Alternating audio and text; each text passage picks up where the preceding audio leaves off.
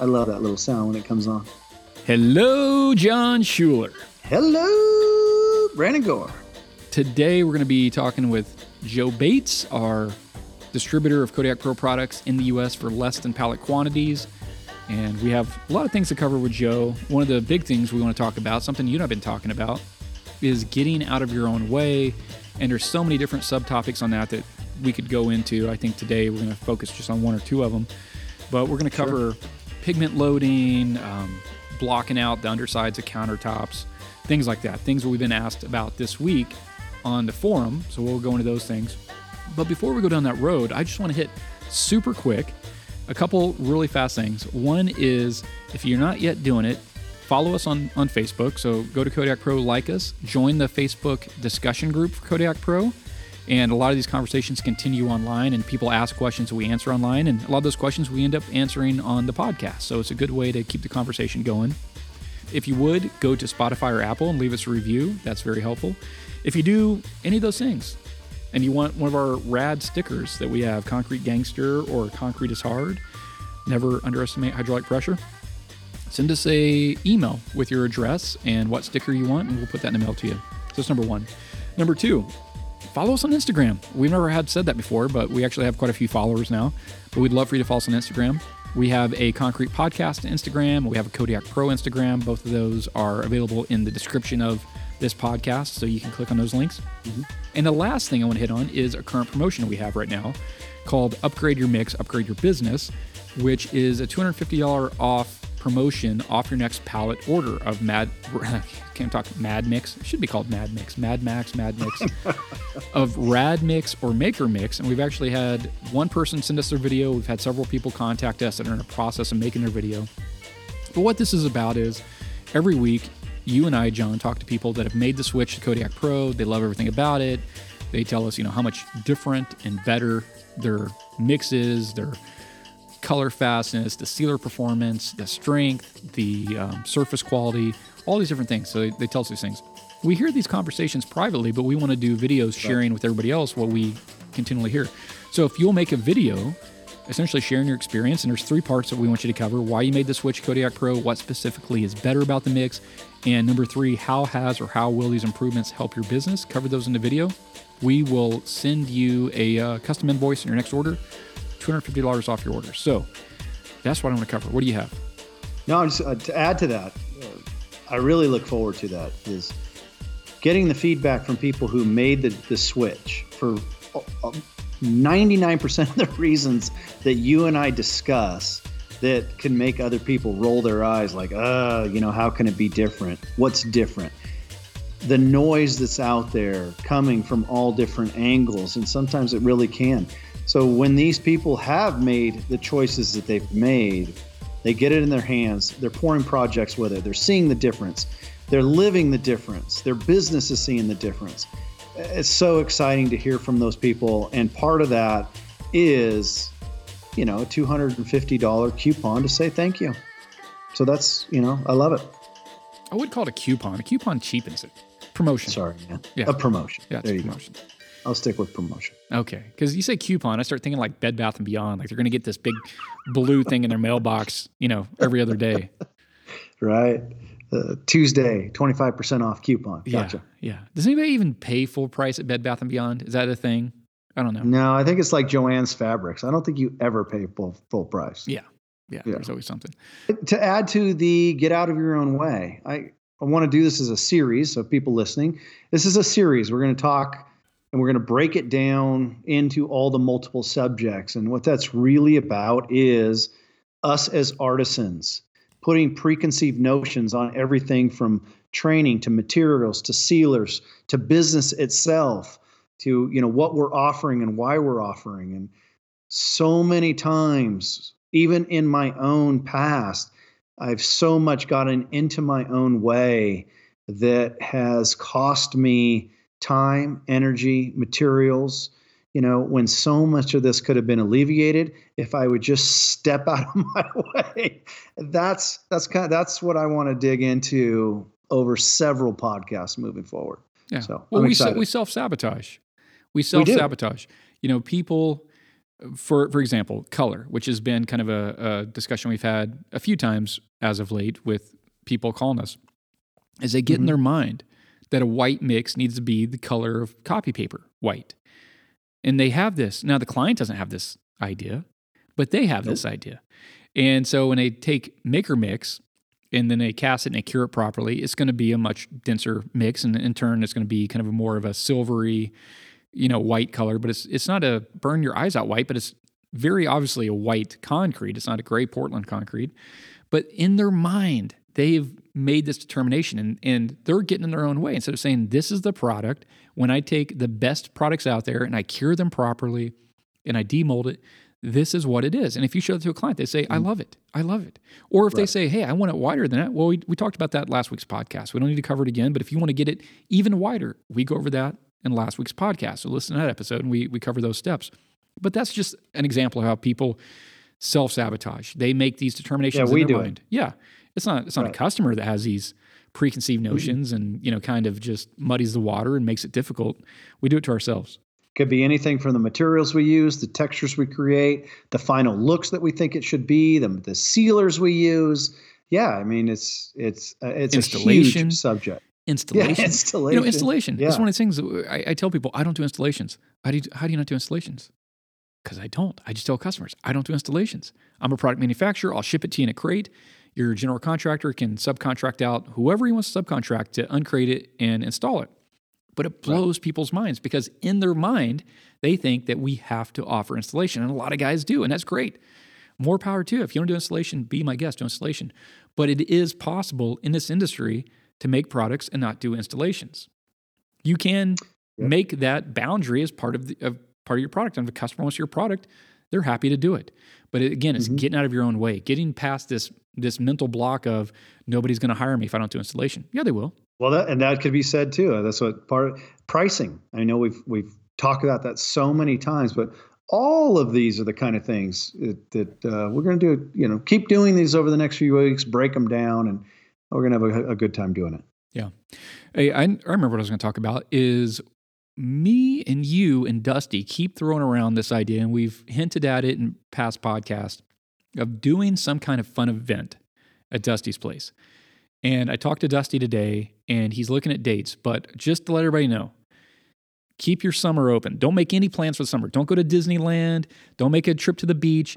just completely block out the entire summer because at some point this summer, we're going to have some kind of really, really fun event for two days out at Dusty's farm where we get crazy and wild and have a great time and just hang out with other concrete people passionate about concrete, I guess the best way to put it. People that are passionate about the craft of concrete and making quality products.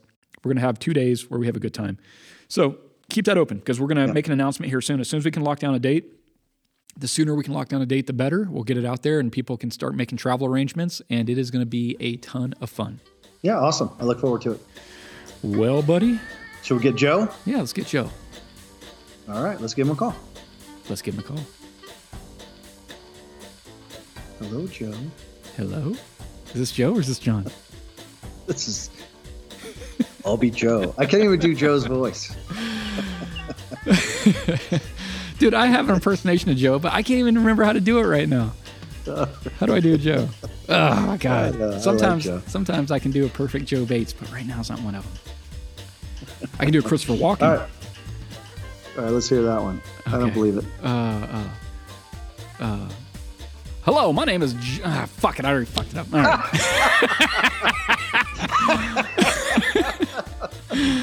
oh, that's funny.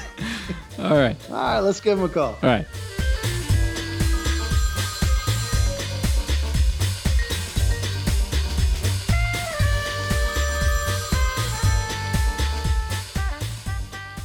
Hello, Jon Schuler and Joe Bates. Hello, Brandon. Hello, Joe. Hi, Brandon. Hi, Jon. Doctor. Good. Doctor. Sounds great. You got spies like us? Anybody? I'm, I'm the only one. oh Let's, man, that was a great movie. It I was. haven't thought about that in years. Doctor, doctor, doctor, doctor. we got to do it for like 20 and minutes back and forth. It's totally relevant too because we're right back in the midst of the Cold War.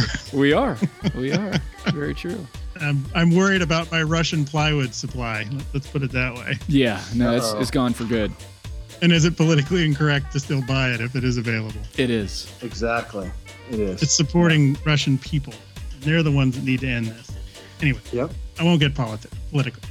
A few things we're going to talk about this week, but uh, one of the ones that Jon and I have been talking about is getting out of your own way. And there's so many different subtopics to that conversation that we can have.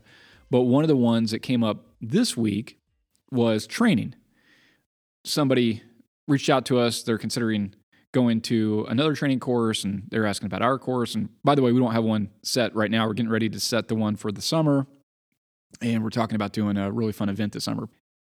Training's super important, number one.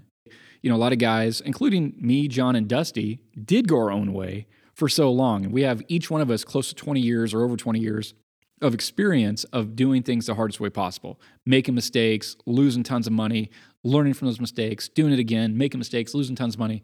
And our training's built on that. Training's built on success, obviously, but the success is a result of countless failures that led to those successes that, you know, essentially solidified what works what doesn't work. So I think it's insanely important for concrete artisans to get out of their own way in the sense of you don't have to do that. There is an option to to attend a training class and learn from people that have, have already been down that road. The thing that kind of came up with the training was how are we, his question was how are we different than what's the competition was doing? And you know it's kind of getting off subject from get out of your own way but it was an important conversation. And really the big difference is and this also goes for materials is jon dusty and i do this for a living. And you too joe. And you know you you handle tech support. You're selling kodiak pro you handle tech support you do this for a living. And i've heard some i wouldn't say derogatory type comments but they they try to paint us in a negative light. The other companies out there are like we don't compete with our our attendees. We don't compete with our students. Listen we don't compete with our attendees. We do this for a living. We're your we're your peers.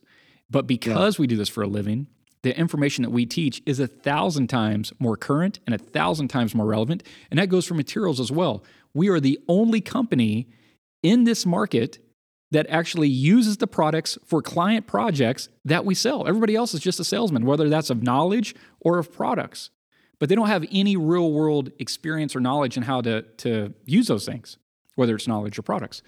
So, anyways, that was kind of the gist of the conversation I had with this this person that called. What are your thoughts? It's so true. I mean, it, you, uh, I get it. It's a really interesting point. I've never really looked into the other training available out there too much in terms of what their advertising is, but that's kind of crazy that they would say something I, I could see it as a selling point and and we don't compete with our own our own attendees but then the flip side of it is it's hard to be in touch with what's really going on when you're not putting that product out every day and you're not changing and innovating with the industry uh, and understanding what's happening once that goes in somebody's house and to me that's just a no-brainer value add for any kind of training i would actually want the person that's teaching me to have be putting products out. That that's nothing but a good thing in my opinion. Yeah, I I mean, to me, it's a it's an even bigger picture than that. So to start with, for me, this whole like kind of getting out of your own way, I'm even put it on the three of our shoulders. Now, you know, Joe and I have been trading information for as long as I have known Joe, uh, Brandon, yourself as well, and and so to me, one of the points I know, me getting in my own way was that I didn't need training right? Like, why would I go to a training? But part of that was, or a big part in any, is that the training, the perceived value of the training that's being offered out there, at least the ones that I saw, they were all really about product training. Like, you know, I could go to Florida for two days with such and such company and, you know, learn how to use their product. Like, well, okay. Or, you know, go to someone else, maybe there's Southern kind, but it was all about product training, which due to the fact I felt like I was go, you know, going my own path, I just didn't need that as training. Looking back on that 20 years, if I would have stepped back for a second and in this case put my own, you know, whatever, myself and just stepped out of my way for a minute and gone and learned some things from some hopefully experienced artisans these were the things they were doing. This is the reason why they were using those products and being successful with those products. That would have saved me a lot of potholes in business, you know, that I that I stepped in how many times over the years.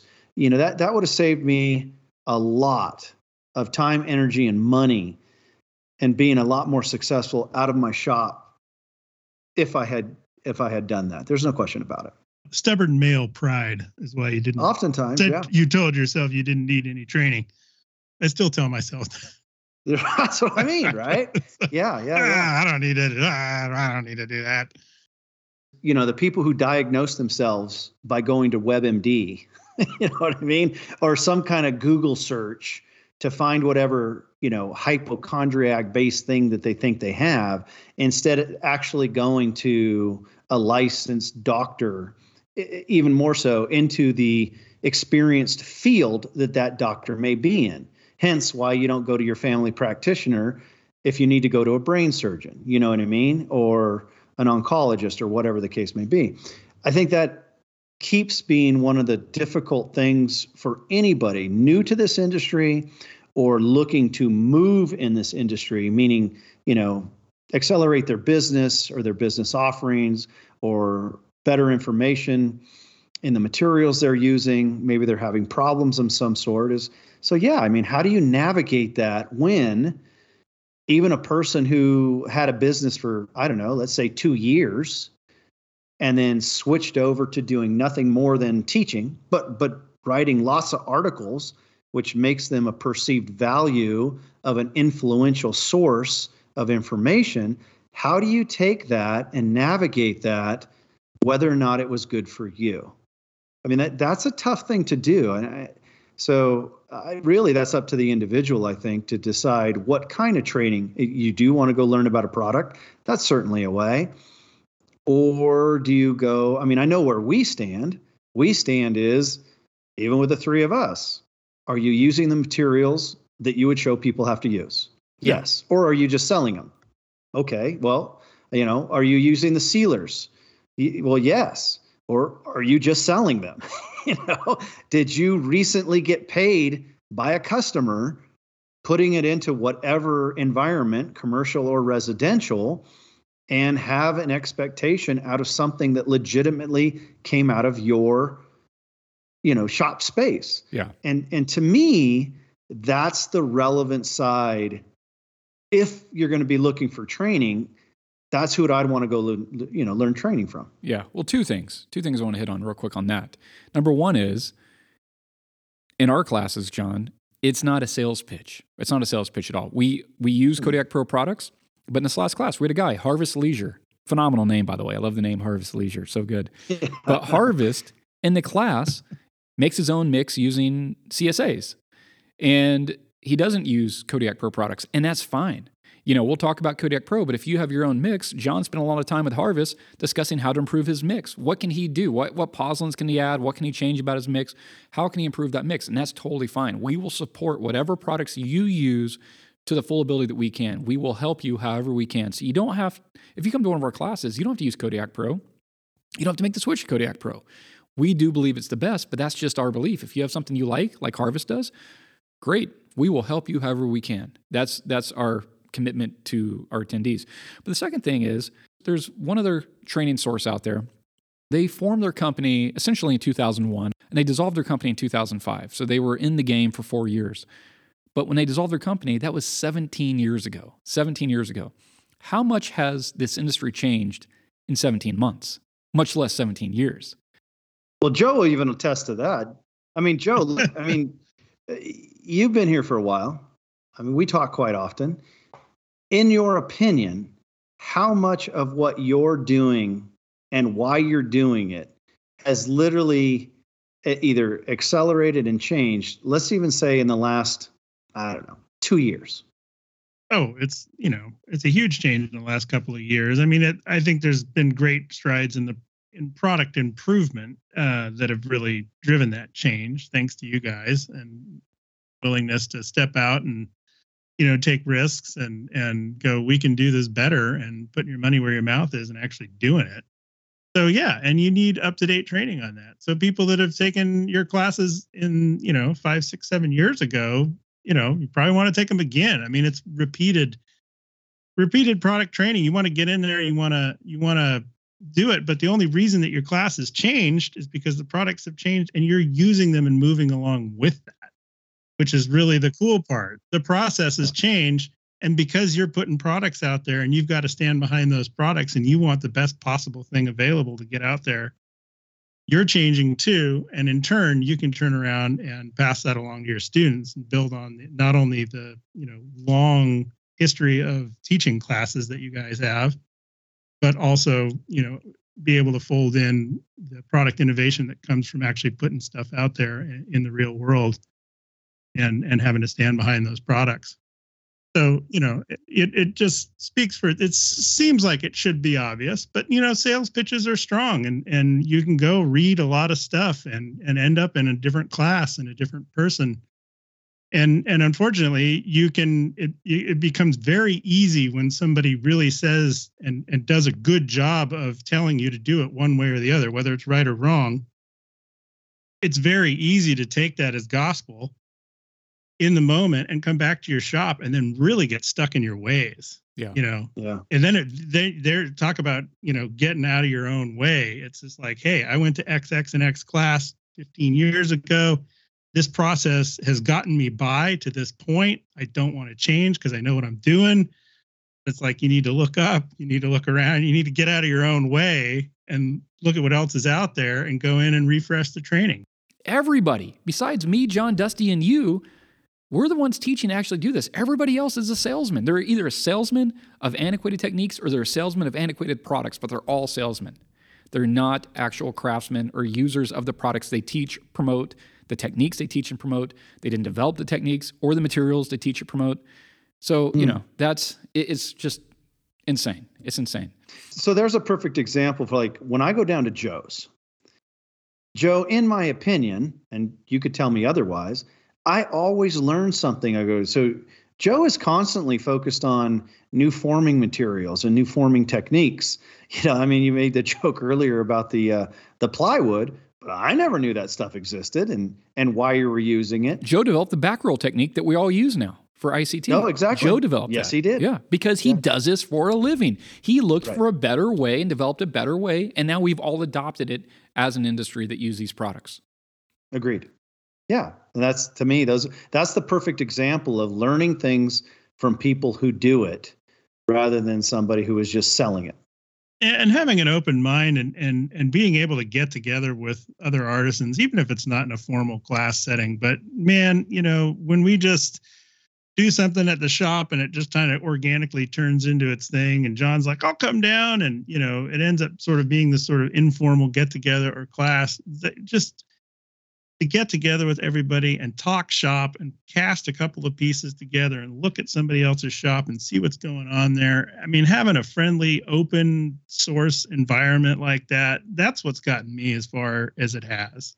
Any, you know, the play dates that I threw in my at, at my shop a couple of times, those were just huge advancements when people can get together and talk and make things together whether it's in a class environment man you just leaps and bounds forward. And and then you got to go back and you got to do a refresher.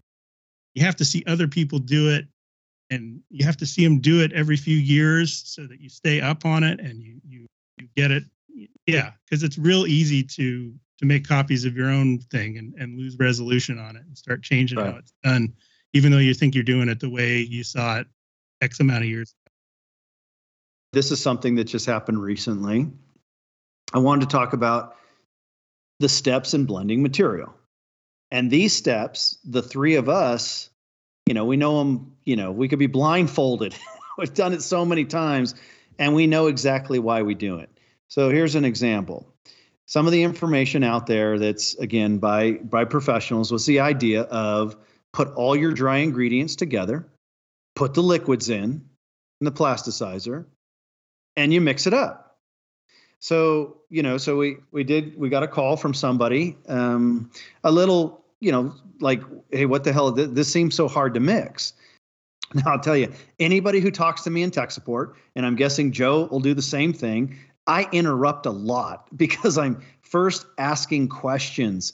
Don't just vomit at me almost like let me vomit at you. Let me ask the questions because I'm going to be very precise in my questions. I need to know amounts. I need to know when, where, why. And so I kept asking the question when he was trying to tell the story. And essentially, once we got to the end, all his materials were correct. Had no problem with that. He was using a, a decent amount of plasticizer, water, sand. Um, you know, it didn't matter. But then, okay, now walk me through your steps. He's like, oh, well, you know, I put it in a bucket and I put the water in and I started mixing. And I'm like, oh my God, no, man, you got to, you know, you need well, to pull. On. Hold on. 20, it, yeah, wasn't even that. It wasn't, I put it in a bucket and I put the water in. He put all his sand and all his cement right. in a bucket. That's then he dumped the water on yeah. top. There, it's impossible Correct. to mix. If you put all your dry in and then pour the liquids yeah. on top, good luck, buddy. No. It's not going to mix. No, yeah, it's it's going to be very tough on your mixers, hand mixer or otherwise. So, you know, the three of us can giggle about it because we know exactly why. Not because we read it in a book, you know what I mean? Not because somebody told us. I mean, we've lived through it. Joe, what are your steps? Oh my God. Steps? It's so funny because we just went through this. Shout out to my guy, Carlos. He likes to work hard when he mixes stuff. Uh, I come out there in the and and I just see him fighting it every time, and I'm just like, you still got ice in there, man. You just let that stuff melt out while it's nice and liquid and running, and get your fibers in, and then you just ease that last little bit of cement in there, and you won't fight it. It'll be creamy and beautiful, and it's not going to be a problem. But it just you know, ah, slow and steady, man. Don't don't push that. Don't push that right. process and yeah, I mean, our process, you know, it, it varies a little bit depending on the end result we're trying to get. At its core, we, uh, if it's in a big Imer, we'll add all the dry ingredients. And, you know, because it's got so much power, we will pre blend the color and the plasticizer in there. And then we'll pull out a bucket or two buckets, depending on how much we have in the Imer of, of that dry mix. So it's not, you don't have everything in there. And that way, when you add the water on top, uh, and well, actually, while it's mixing, you still get a nice liquid, you know, really super runny, soupy mix there up at first, and then you can get your fiber in there and slowly add the remainder of your dry. And I just want to know you're using you're using PVA fiber. You wouldn't do that with glass, but PVA you'd put it in at that point. Yeah, glass would go in at the very very end if we used exactly. Uh, just barely mix it in um, hand mixing, uh, it's a little different. We have the water in the bucket first, and uh, we slowly add. Uh, we'll put our pigments in, and then we'll put the first few pounds of cement and the plasticizer in, and uh, slowly continuing adding the cement until we have ice melted and a nice soupy mix. Get the fiber in there, uh, mix that in pretty thoroughly if it's PVA, and then slowly work in I put all my liquids, if I'm hand mixing, in, in the bucket. I put my plasticizer in the bucket. If I'm using pigment, I put it in the bucket. I hit it really quick, blend it together. And I put in, let's say I'm using four bags of Maker Mix. I'll put in two bags right up front, just dump them in, mix it. It'll be like water because it's mainly water at that point. Then I'll add the third bag, mix it up. And then once that's really thoroughly blended, and by then the ice is normally melted, I'll, I'll slowly add in the fourth bag. You know, I say slowly over the course of like 30 seconds while I'm mixing. A helper is just uh, loading that in. Mix that up, get it good, let it slake for 10 minutes. One slake, 10 minutes, set a timer, come back, mix it up again, add my fibers in, boom, pour it. End of story. Perfect. Yeah, I can't. I can't uh, overstate the uh, slaking process. 10 full minutes. I mean, I make my guys set a timer if I catch them doing it for less, you know, or getting impatient with it. It's just like, dude, the more the merrier here. Well, within reason. Don't yeah. leave it for two hours, but exactly or an hour. yeah. But um, not nine minutes, you know, not eleven minutes, ten minutes. Ten minutes. On the and then uh, you know make your remix it and make your final adjustments uh, if you need any. But it's going to be a truer read on what what you're going to get for the next twenty minutes while you're casting than if you just uh, if you don't let it slake. I haven't had to make any final adjustments in months and months and months. Jon and I have been working on really dialing, and you have too, really dialing in our mixes. And so you're using a lot of rad mix, Joe, but I'm using all maker mix, 100% maker mix. And for me, I'm at 76 grams, and I'm doing an SCC GFRC for everything. I'm at 76 grams of TBP on the money. And if I replace, you know, a portion of my water with ice, and I'm at 10% right now of ice replacement. And I had a question about that. Somebody asked, he's like, well, how do you do that? And, you know, let's say you're doing six pounds of water. If I'm doing 10 pounds, or I'm sorry, 10%, that'd be 0.6 pounds. So I just hang my bucket, tare it, zero it out, add in approximately 0.6 pounds of ice in the bucket, then get my hose and fill up the rest. So it says six pounds. There you go, six pounds of liquid. A little bit of that is ice, 10% of it's ice, the rest of it's water. It might melt in a bucket, whatever. Dump it in, mix it up, and I'll check it with an, an infrared digital thermometer. And you want to be right around 55 to 60 degrees at the time of casting. And so you need to check it right before you go and pour it and see where it's at. And if it's warmer than that, we'll bump your ice up. If it's colder than that, lower your ice on the next next mix and kind of keep, you know, a note, a little notebook with your notes. That'll make a world of difference with your mixes. But as long as your ice is dialed, the plasticizer for me hasn't changed one gram either direction. It has been absolutely spot on perfect. There's a whole bunch of people in the U.S. that are going to be putting 76 grams of them in their mix, expecting it to be perfect. You it is perfect. That, right? It is perfect. But let me tell you, it's perfect if you have your ice right, which I'm really surprised how many people don't. It's actually shocking the number of calls that me and Jon talk to each week of people that are either doing 50% ice or no ice, or they're putting ice in a bucket but dipping the water out of the bucket, which is what I used to do way back in the day because I was worried about ice not melting. And they have the same fear. Believe me, the ice will melt, but they're they're doing that whole thing, and their mix isn't getting cold enough by doing that. So as long as you're tempering your mix with with either ice water or if you're we talk about this is very rare, but if you're in Alaska and you're in a really cold shop with really cold water, you might need to use warm water to be at 60 degrees. Because if you just use your tap water in your shop, you might be at 45 degrees when it's mixed. Well, that's too cold. So, but for most people, 99% of people out there, you're going to use some ice, whether it's 10%, 20%, 30%, whatever it is, where you are, you use some ice. But as long as you uh, as long as you ice your mix so it's 60 degrees Fahrenheit at the time of casting, and you do that 10 minute slake. One, listen, everybody, one slake, not two, not three, one slake for 10 minutes. You do those two things, you will end up with a perfect mix. Jon and I, this last class, well, I say last class, the, the um, open studio we did, right? I do SCC, GFRC for everything. And that's all I've done now for I don't know how many years, seven, eight, nine years. I haven't sprayed a face coat in forever. It's nothing but a world of pain. You want to do it? Be my guest. I'm just saying, me personally, I stopped doing it. Do the fiber show? No, they don't show. All the concrete in my shop, the wall panels, the sinks, everything I ship to clients, no fiber show. And so, you know, we were telling everybody about the fibers don't show, we don't have any air pockets, and everything in the class before the Pinnacle Concrete Camp came out perfect. No fiber showed, no air pockets, no pinners, they came out perfect. So we do this this uh, open studio. And the day before the open studio on Sunday, Jon and I came in to just pour some uh, round tabletops. I have in these old rubber molds I made years ago. We come in, we mix up a bag of maker mix, but we're in a hurry because it's Sunday and we're tired. We just got done teaching a class. Do we let it slake? Nope, we don't. Did we use ice? No. Jon's like, you want to use ice? I'm like, ah, I don't want to use ice. Just let's just mix it, right? so we mix it. We don't let it slake. We just dump it in the, in the mold, right? Ah, whatever. It's going to be fine. So we do that. And then the other part of this whole equation is these rubber molds, A, they're crappy, smooth on rubber molds from back in the day. Now, whatever smooth on rubber molds. I'm actually surprised they last as long because most of them only last me a couple months before they fall apart. Way back then, I don't know what release I was using, but I'm sure it was a silicone based release, which another tip for people listening don't use silicone based releases. Aquacon from Smooth On, shout out to Smooth On, is the best release on the market. But uh, I used some silicone release back then. So, first of all, they had this old silicone in them.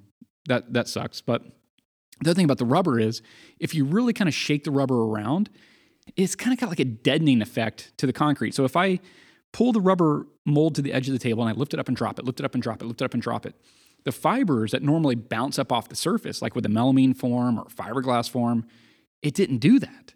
But I don't use rubber forms like that. I usually use rubber form as like a sink form, not the actual entire surface, meaning the, the, the flat surface and edges and everything. It's usually just a part of a bigger form. So, anyways, I pull these rubber molds to the edge, lift them up, blah, blah, blah, blah, blah, drop them. We're good.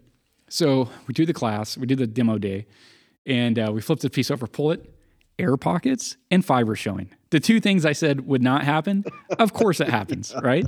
And dude, again, it never happens. It never it doesn't happen in private. It didn't happen in this the six day workshop we did right before this, but it happens in this.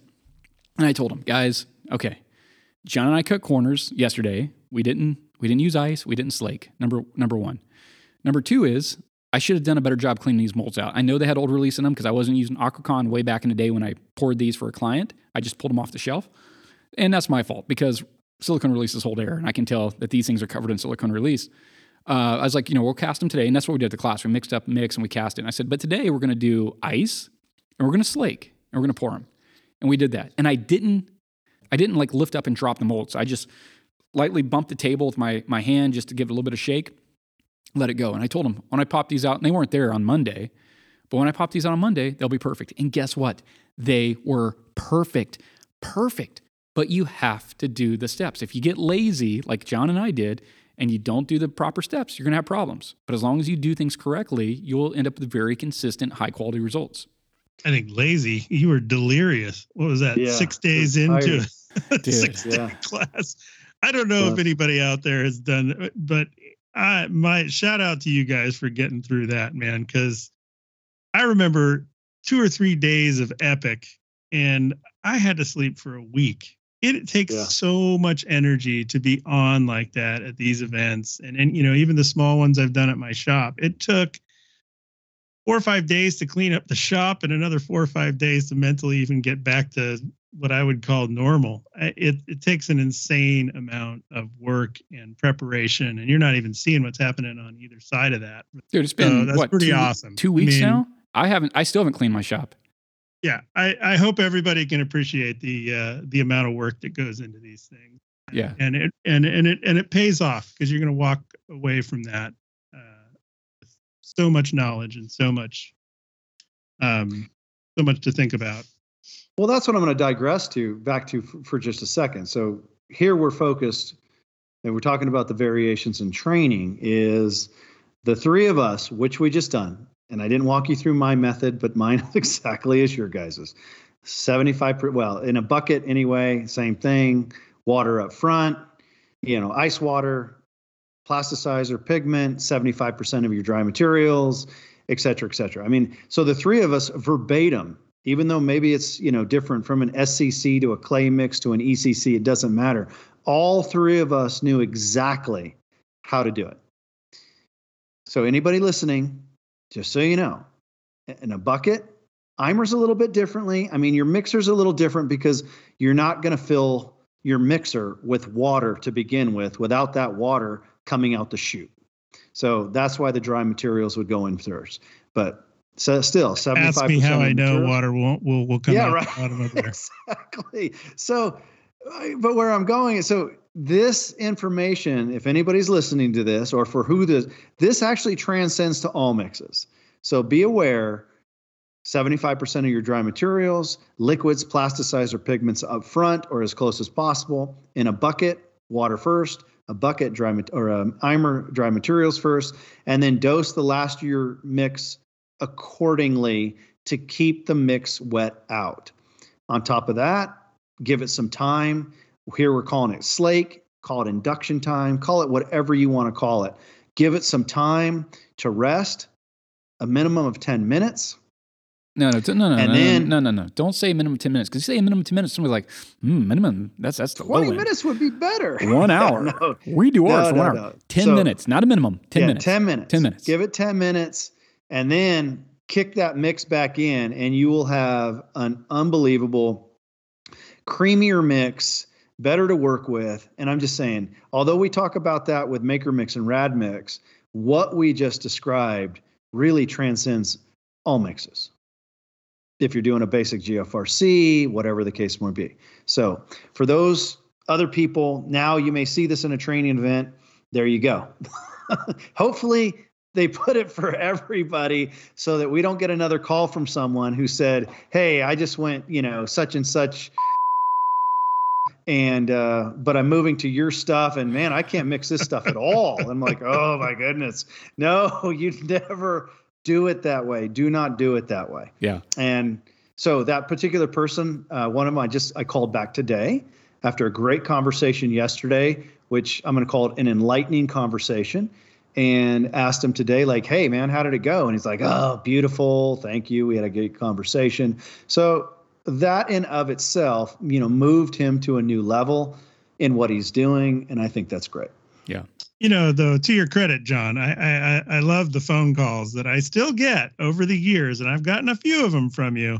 Yeah. You know, I was talking to so and so, and he just he's just been putting everything in the mixer, and and and just and it's been working, and I you know I I'm gonna try it, and I'm gonna try it. Yeah. You know, but you know what? After all these years, you've ended back up where we've always been, and yep. we, you know, but but for you, for everyone out there, we go out and we we continually take, go back and uh, get out. we continually go back and try doing it other ways all the time, thinking maybe this will work better, maybe this will be different with this mix, but it never is. This this this is born of years of experience and uh, a willingness to try anything once. In years of refinement. Right. That's the other thing is you know yeah. like the application process you develop, Joe, is years of refinement, and you have to know you can't just read the label to to learn how to apply something and just do it that way from now until the end of time. You have to know what you're doing and why you're doing it to make adjustments, to make improvements. And that's what you did is you have so much experience with ICT and applying ICT and why you apply it the way you apply it and what it's doing chemically that you develop different techniques that in the end were more user friendly, uh, more uniform. That came through experience of doing this for clients day in, day out, you know, 365 days a year. So Experience matters, guys. Experience matters. Don't let don't let the salesman tell you, "Hey, experience doesn't matter. We don't compete with you." No, no, no, no, no, no. You want somebody that does this for a living, teaching you what to do for a living. That's what you want. And well, there's plenty. There is plenty of room for everybody here. There is, yeah, right. yeah, a thousand no percent. Lack of, no lack of business. Nope. So the other thing I want to talk about is we've received a few questions on the Kodiak Pro discussion group this week of people asking uh, cementitious content in Maker Mix and Rad Mix, and how do you calculate the dosage of pigments? I'll give you the real short answer. Jon can give you a longer answer. Joe can give you a longer answer. Cut your dry ingredients in half and dose it based on that. So, for example, for example, let's say you're doing one pound, one bag of mix, which is 50 pounds, right?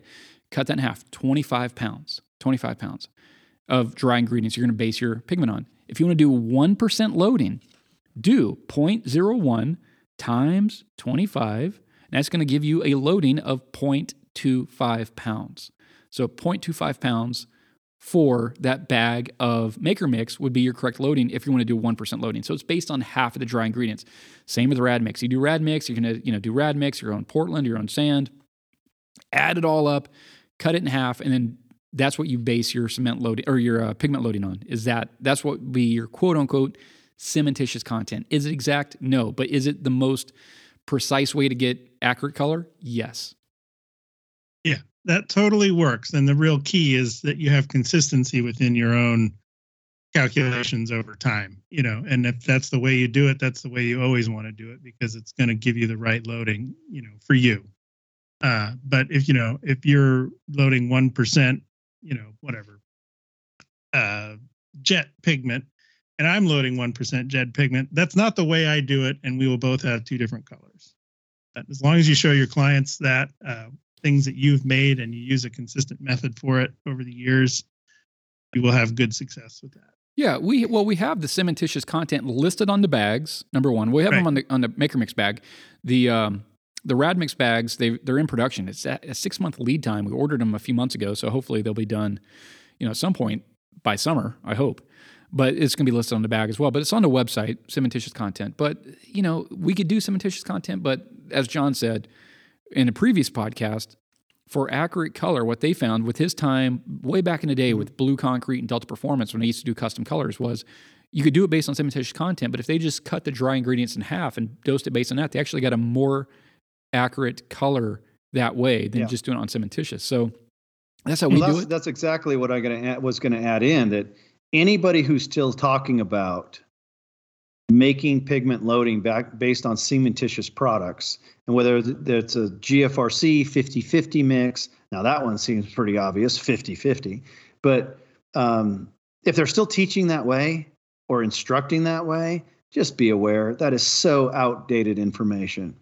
On the testing that we did when we were with Blue Concrete, which then we you know became part or owned Buddy Rhodes products, we tested it. So Sean and Delta Performance Products has the equipment to test color saturation. And we and it was an internal battle for a little while to either maintain old way of thinking, no, we have to know what the cementitious, you know, we've got to calculate on that. But every time that we tested it, when you base it off 50% of your dry ingredient, that's when the color came out almost true every time to the given color sample, not when we did cementitious. And the reason for that is some mixes can be, and depending on how you call your cementitious, it could be 65% of the mix. It could be 35% of the mix. And then you got a bunch of, you know, silica flour or whatever the case may be in there. And all of a sudden colors were all over the place and they never matched the Benjamin Moore color swatches that were tested against. So dry, 50% of your dry. That's the way to do it. Anybody teaching otherwise has no idea what they're doing. That's what I'm going to say. Boom. I don't have any idea what I'm doing. There you go. You don't know what you're doing. well, I've always done it based on the spreadsheets that I have from you. So I hope you got it right. He does I have no right. idea what I'm doing, Joe. What part of that did you miss? That's actually a really good bit of information. And I think you did tell me that at one point, or I learned it at Blue. And that was a really interesting thing. I'll tell you one of the biggest uh, nightmares we've had in the last couple of years, or, or my worst nightmare as a designer walking through the door with a color sample that I gave him or her like eight years ago. going, yeah. I got this from you and I want it now. I'm just going, oh my God, I don't, oh, oh boy. And it just starts this tailspin of, of trying to make samples that match it, you know, three mixed designs later uh, you know, getting the color loading and pigment and everything adjusted right. Because Maker Mix handles color very differently than the old Buddy Rhodes mixes and the mix designs that we used before that. So, well, in curing, curing, which we talked about in last week's podcast, but we'll hit it again really briefly, is properly cured concrete, especially these ultrafine particle mixes like Maker Mix and Rad Mix that cured a much denser consistency than a than a very basic mix but proper curing in these dense mixes yield much richer colors across board. Just plain white is a is a much darker shade of white than if we just air cure. Uh, it, so it's totally true. But one thing that's remained consistent with us, I don't, I can't even remember. It was so long ago that we started heat curing. Well, uh, you can't remember, but a lot was, of people, you know, we, we just taught this class. This was new information for a lot of people. Oh, I know. And I believe me, I talk to people all the time. I just go, this is the one thing you can do. You get so much more color saturation and strength, and just put a heating blanket or sunbeams over it, or at least wrap it. Oh my God. And just people's absolute headstrong refusal to do something like as simple as that. Um, but man, I, it's night and day. You just you can't compare it. Yeah. And I've been doing it for, you know, probably 12 years now. At least, first, yeah. first heat blankets and started doing that. My head exploded. Yep. Well, but and I understand part of it. Just, I mean, we won't get into sealers today, but in this podcast, but that curing technique that we all stand behind, which once again is backed by years of experience doing product, just this information alone isn't really shown in other places they still was uh, like, no, no, just put it in plastic, you know, and then we'll they come back in on day two or day three of whatever event and like, ooh, yeah, let's let's open this up. What I, I told it and in the conversations I've had for the last few days, I even told Brandon this yesterday when I when I was talking to him. I'm going to post some pictures on both the ICT and the Kodiak page showing just that. I literally did all the curing techniques we talked about, but out of the same mix and the same pigment loading. I pulled one sample at 12 hours. I pulled, assuming like I, you know, finished at noon. So I, you know, pulled it about 10, 11 o'clock the following day. So I guess that's, you know, you know, really more like 11 hours. But anyway, um, and then so forth and so on. I, I gave it another X hours after that, pulled one in the evening, and then gave one till the following day. You put all three of those pieces together, you'll see the pictures. It's, you know, I wouldn't call them night and day, but if you make that mistake in your curing, and do half the kitchen one way and then let's say you know half the kitchen you did on Thursday of the week and you came in and processed on Friday and then you poured the other half of the kitchen on Friday and then decided to come back in on Monday to do your processing and then wonder why half the kitchens don't match in color well there you go yeah hey what do you what do you mean you poured it at noon on one day and then you demold it next day at noon and it's 11 hours. That's 24 hours. Yeah, I, am still trying to figure that math out too. No, I'm sorry. I, I meant I, I, gave a 12 hour difference between each of the ah, samples. the difference. Is, gotcha. Yeah, that was the difference. You let it cure for 12 hours. You let it cure for 24, but then you 12 hours later you pulled the next sample. So you're you're giving spacing. Gotcha. Yeah, that's what I meant. I, I gave a, a 12 hour interval to pulling each of them uh, and within reason it really i mean well that's your logical answer brandon but mine is more that you know it's that murphy's time warp that he lives in that somehow is ends up being the perfect place in the country in the whole world to pour concrete and cure it and get better yeah. results than all of us and you can't figure out why you can't get that. Jon yeah. Jon is like variable frame rate. You know what variable frame rate is on phones where it drops like every third frame, but it it, uh, it makes the file size smaller.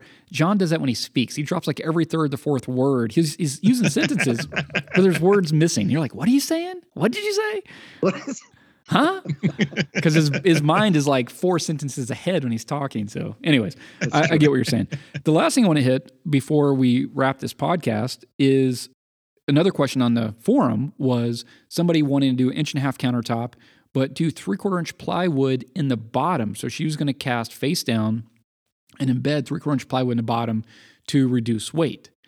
So, a couple things on this. First thing is, you're not saving that much weight for the amount of hassle going into it. So, if you're even going to use foam or anything else to drop in the bottom, the amount of work, and people always underestimate hydraulic pressure, even hydrostatic pressure, two different things but people underestimate it. So if you just sink foam down in, if you don't have a very robust, robust, can't even talk, support structure holding that foam dead flat, positioned properly, it'll bow up and down, up and down, up and down, all the way down. And when you demold it, the underside of your countertop is like a roller coaster, and you go to put it on sleepers on your on your cabinets because you have that knockout that you formed. Well, now it's high here, low there, high here, low there. It's not making contact. It's rocking on this one. So then you have to build this really crazy support structure to hold the foam dead, dead, dead flat. So that's number one. If you were to use plywood, the plywood, you do not want to leave. Her idea was to leave the plywood in and give you something to screw to. Well, you also don't want to do that. But you don't want to leave the plywood in there because the plywood will expand and contract. And it's going to ultimately create problems with the concrete. It'll start to crack the concrete over time. Maybe not this year, but two, three, four years down the road, you're going to have problems with that plywood expanding and contracting. So if you're doing oh an inch and a oh half, God. Yeah. Well, if you're doing an inch I've and a half, uh, I, go ahead. Sorry. Well, I was gonna say if you're doing inch and a half concrete, you're not saving that much by doing that method. And if it was me doing it, and I've done it hundreds and hundreds of times, I've cast tons of kitchens, tables, conference tables, whatever you whatever you can think of, inch and a half. I just cast it solid. It's quicker. It's easier when you go to install it. You're not having to put sleepers. Sleepers meaning you have to fur up something to to make up for that void. And you can just set it directly on top of the cabinets if you're doing a kitchen, directly on top of the cabinets. Shim it, get it good.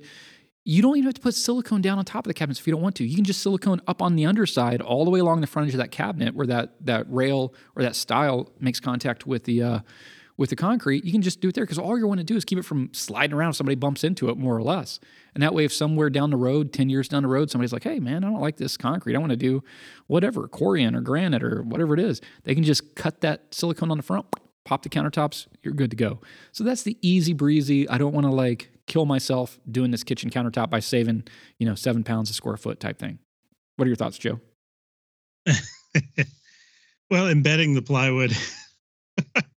At some point, I think this is probably about eight or nine years ago now, I got the bright idea to um, do just that do an upright casting, but embed three quarter inch plywood in it underneath and actually put screws in it so that it was bonded to the concrete above it. And um, you know, then we would just cut all that up and take it down and just screw it in from underneath the cabinets. Easy peasy. The backers on it would be a piece of cake. That plywood literally cracked. It, it turned from heat curing to you know install. We had bananas. I mean, this plywood warped so bad, and and literally it it cracked the plot the concrete above it. It was mm. an absolute nightmare of a job. We had to recast it, and uh, yeah, lesson learned. I don't know where that hair up my ass came from, but oh boy, don't do it. Whatever you do. Joe seems very angry at plywood. well, this is this experience matters. Experience matters. Joe's gone down that road. Now, I've never done the plywood for my projects, but I have done foam. I have said, oh, I'm going to try to save some weight. And I went to that process and I didn't have it secured as rigid as I should. I ended up with the underside bowing up and down, up and down. And it, when you do that method, you do have to account for it when you install it. So then you do have to do sleepers on top of the cabinets, and that becomes a problem. So now you're sitting on there like, oh my God, this one's high, take it off. Pull that one off. Let's run it through a table saw. Put it back on. Let's check it. Ugh, still high. Take it off. Pull that one. You're like, why didn't I just do this solid? We would have been in and out four hours ago. You know, we could have just set them on the cabinet, slid them on, shimmed it, siliconed it, bada bing, bada boom, we're in and out. And so, but that's only through time and through through going down those roads that you learn that sometimes you know slow is fast, fast is slow. What you thought was going to save you time and energy and materials ends up costing you time and energy and materials when it's all said and done. Inch and a half is kind of that weird magical number where it's you know two inches. We always put a knockout in the back and and suspend it, uh, so we get a nice flat backside and but it is knocked out and we have plenty of room for sleepers and shimming. Uh, but inch and a half is always that one that I hate to get because you know it's a lot heavier at an inch and a half, but it's not quite enough to knock out. You know, we, we always have that that internal battle. Um, I'm always kind of against casting solid slabs uh, and having having you know having to install it on the cabinet with. It's actually pretty hard to get the back sides of those perfectly flat to the point where they lay on the cabinets nice. I've always had to wrestle them a little bit. Really? I've when, never, I've when never we've installed them. Do you so whenever we can we'll actually knock the back we'll actually knock the back out even in an inch and a half now really just to give us a little shim room huh. yeah well me personally a couple things i've learned it's over. it's totally a matter of, of of, of choice sure and it and it is possible to get them really flat if you have a perfectly flat table you vibe it a little bit or whatever and actually the key is not trying to trowel it or do anything with it you exactly want it to flow out and settle and then kiss it with the grinder and be done with it. That's what I was going to say. Is that's the one thing is way back in the day. I'm talking 2004 when I was doing Quikrete 5000 with rebar and welded wire fabric. You know, we would screed the underside and then we'd try to trowel it, but you it was always rough. You know, and you'd go to slide it on and you couldn't slide it. It wouldn't slide. It was so hard to get on. And then in time, once we got more into SCC GFRC, we end up with these really flat undersides, but there's the occasional fiber, like, you know, kind of sticking up, like little bumps here and there. And so what I do is I do just very lightly, I'm not grinding the other side. It's a quick one. So it takes me all of, you know, one minute on a normal eight foot slab. I just go over it really quick just to knock off those. When I say they're sticking up, they're sticking up like a millimeter. They're just barely sticking up, but it's enough that when you go to slide it on the cabinet, if it catches just right, it'll hang up a little bit. So I knock those off. And the other thing I do, Joe, which we haven't really talked about, but I do spray while it's still in the form. I grind really quick. I'm, again, I'm just knocking off the high spots. While the edges are still on, I take spray in a can, matte, quick dry polyurethane, water based polyurethane. And I just do a quick once over over the whole underside. And the reason I do that, A, it's breathable, but the reason I do it is to dust proof it. And so when you put it on their cabinet, it's not dropping little bits of dust in their cabinets, which I think everybody's experienced. If you've done this for quite a while, you'll do a kitchen, somebody will call you, hey, all right, what I got dust in my cabinets. You know, what's going on? So I just do that very light coat. Again, I'm not slathering on, it's just psh, really quick once over. It dries in just a couple minutes, then I flip it over. But that just dust proofs the underside to keep any dust from falling into the cabinets, you know, a year down the road. Yeah, that's a pretty good idea. We've always I always try to make everybody, you know, flip them up and power wash the underside of it. So it's really, you know, you just get everything off of there. This pro tip is brought to you by Kodiak Pro. Kodiak Pro for the best concrete in the world. Use Kodiak Pro. Another thing I want to say is, Joe, these pro tips we're giving these these are uh, pretty valuable for a free podcast, if you ask me. Nobody asked, but I'm just gonna I'm just gonna state for a free podcast, and mind you, it is free. These are pretty uh pretty good information, if I do say so myself. Nobody gives this stuff away like this, uh, and, and and that's why you should listen here. That's right. Always. That's Listen right. to every episode. That's right. You're right, Joe. So, anyways, that's just to address. I've heard, I've heard, blah, blah, blah, you know, whatever online. People are like, oh, it's just one big advertisement. Well, no, it's not one big advertisement. We share a ton of super valuable, relevant information, but we still talk about Kodiak Pro because we believe in Kodiak Pro. So, anyways, Well, we've been successful with it. There's no question about it. So the things we discuss, whether in this podcast started talking about training, which I'm just going to digress again to that for a minute. Anybody listen to this? This is what I'll say. I'm not against any training out there. You know, choose your training if you want to go learn about, you know, some products out there. I think that's great. You know, you want to go learn some techniques maybe that someone's doing. Again, I think that's great. But what I would encourage anybody is do their homework when they decide what kind of training they would like to go do. And, and if it's a training that you want to go learn from people, well, we definitely want to do more stuff out here with Joe and Napa. You, you want to learn from people who have been success. When I say successful, I mean doing it as a business. They've dealt with clients, continue to deal with clients. They use the materials, stand behind those materials, why they're what the steps of mixing, which we just said do your homework look at those things and then make those choices accordingly you want to learn how to use an epoxy well go learn from a company and their epoxy uh, what drives me bananas is per where we started is to get a phone call a tech support question based on something they learned somewhere else that's in my opinion based on our experience is so back asswards it makes no sense yeah. Well, So, you, you know. talked about experience, but the two points of that is have have has the company that you're learning from done this relatively recently, like in the last year or two? Because if they did it five At years least. ago, five years ago, they're not relevant anymore. Ten years ago, they're really not relevant. Seventeen years ago, uh, yeah, uh, you know, might as well go to a payphone and call us on that. That's just so old. It's so out of date. But the second thing is, how long have they been doing it? Because there might be some new people out there teaching classes. Well, hey, we're, we're glad for you, but how long have you been doing it? You've been doing it for two years, three years? Again, you don't have that breadth of experience and knowledge to fully understand why you're doing what you're doing. It takes a lot of time. It's experience on is it relevant and how long you've been doing it. And those two things are extremely important. You know, if I go to a doctor, I don't want to get the guy that just finished his internship. I want to go to the guy that's done 100 of the surgeries I need to have done.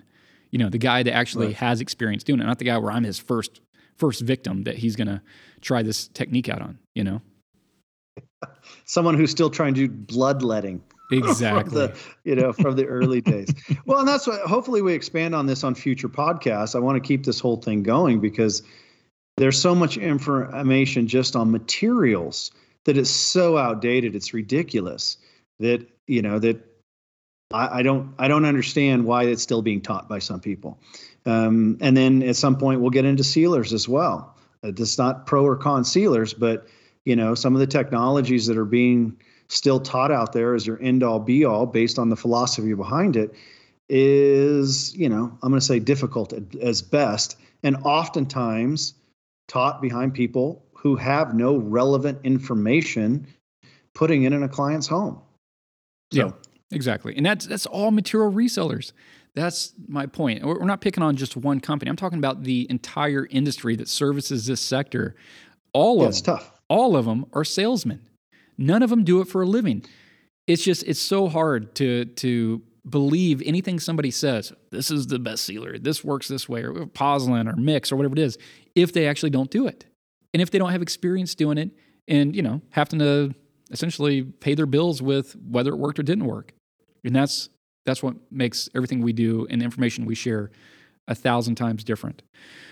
We could go on and on. And- And if you still don't get it, pick up the phone and call us. And that's the really insane part that I hope people can appreciate that amount of time that I know Jon spends on the phone doing tech support and I'm right, you know, I don't spend as much time as him, but I still get a lot of calls too. I'm always happy to pick up the phone. I'm always happy to answer it and walk through it with you.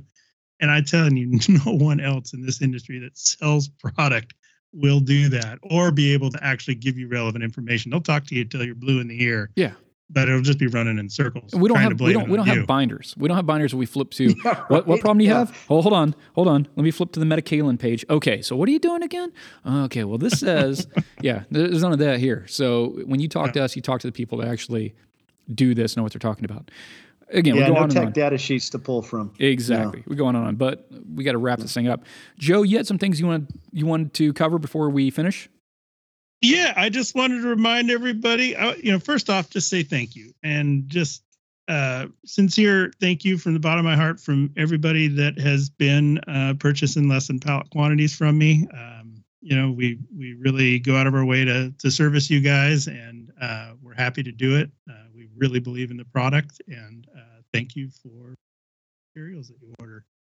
To that end, um, just a reminder to everybody that I am the sole distributor for the US for less than pallet quantities of Kodiak Pro. If you want five bags, if you want 10 bags, if you want one bucket, um, small amounts of plasticizer. We now have the colors in stock. I've got a new shipment in of PVA 15s and a great new fiber that I really like, PVA 100s. So we can bundle everything together on one little mini pallet and send it out to you to get a smaller project done. Don't be intimidated by, you know, uh, looking into Kodiak. It is totally available to you in any quantity that you want. Um, yeah. 14 pallets or or or a small, uh, you know, 10 pallet mini pallet with coupled with a small amount of plasticizer and just enough color to get that project done we hope to here in the near future start offering um, these half pallet or whatever we decide on, whatever works best for for Joe, quantities that will really kind of help expedite this whole process for people that don't need a full pallet, but you know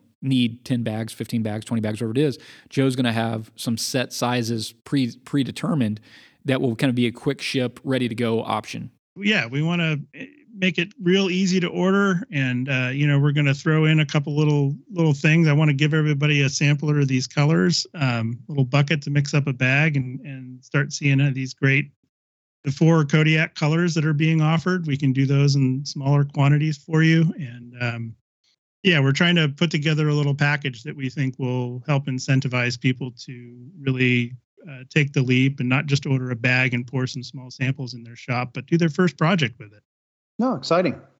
And yeah, and one other thing too, we don't, I don't sell the sealer. So a lot of you have called and um, wanted to get, you know, a couple quarts of the sealer uh, put in their box. Just to clarify to everybody, that is totally available on the Kodiak Pro website. You can order a quart or a gallon. You don't have to couple it with a pallet.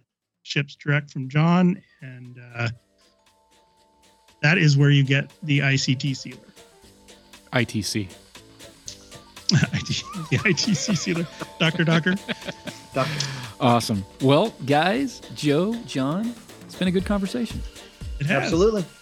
Thank you for having Great, me. Guys. Absolute pleasure to talk to you guys. Uh, and I also want to yeah. say kudos to you, although you hear it from me when I give you a call, is the boundaries you've been pushing both with these materials, the reinforcement techniques, you know, and again, we were talking about innovating you know, there's some really cool stuff that you've been doing, man. So, you know, kudos to you for taking this material and really pushing the boundaries with it. So that's pretty amazing.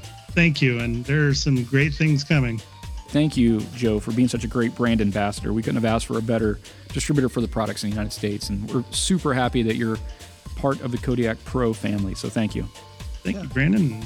I'm more than happy to do it. Awesome. All right, guys. Until next hug. time. All right. Adios. All right, guys. Adios. Adios. Talk to you later.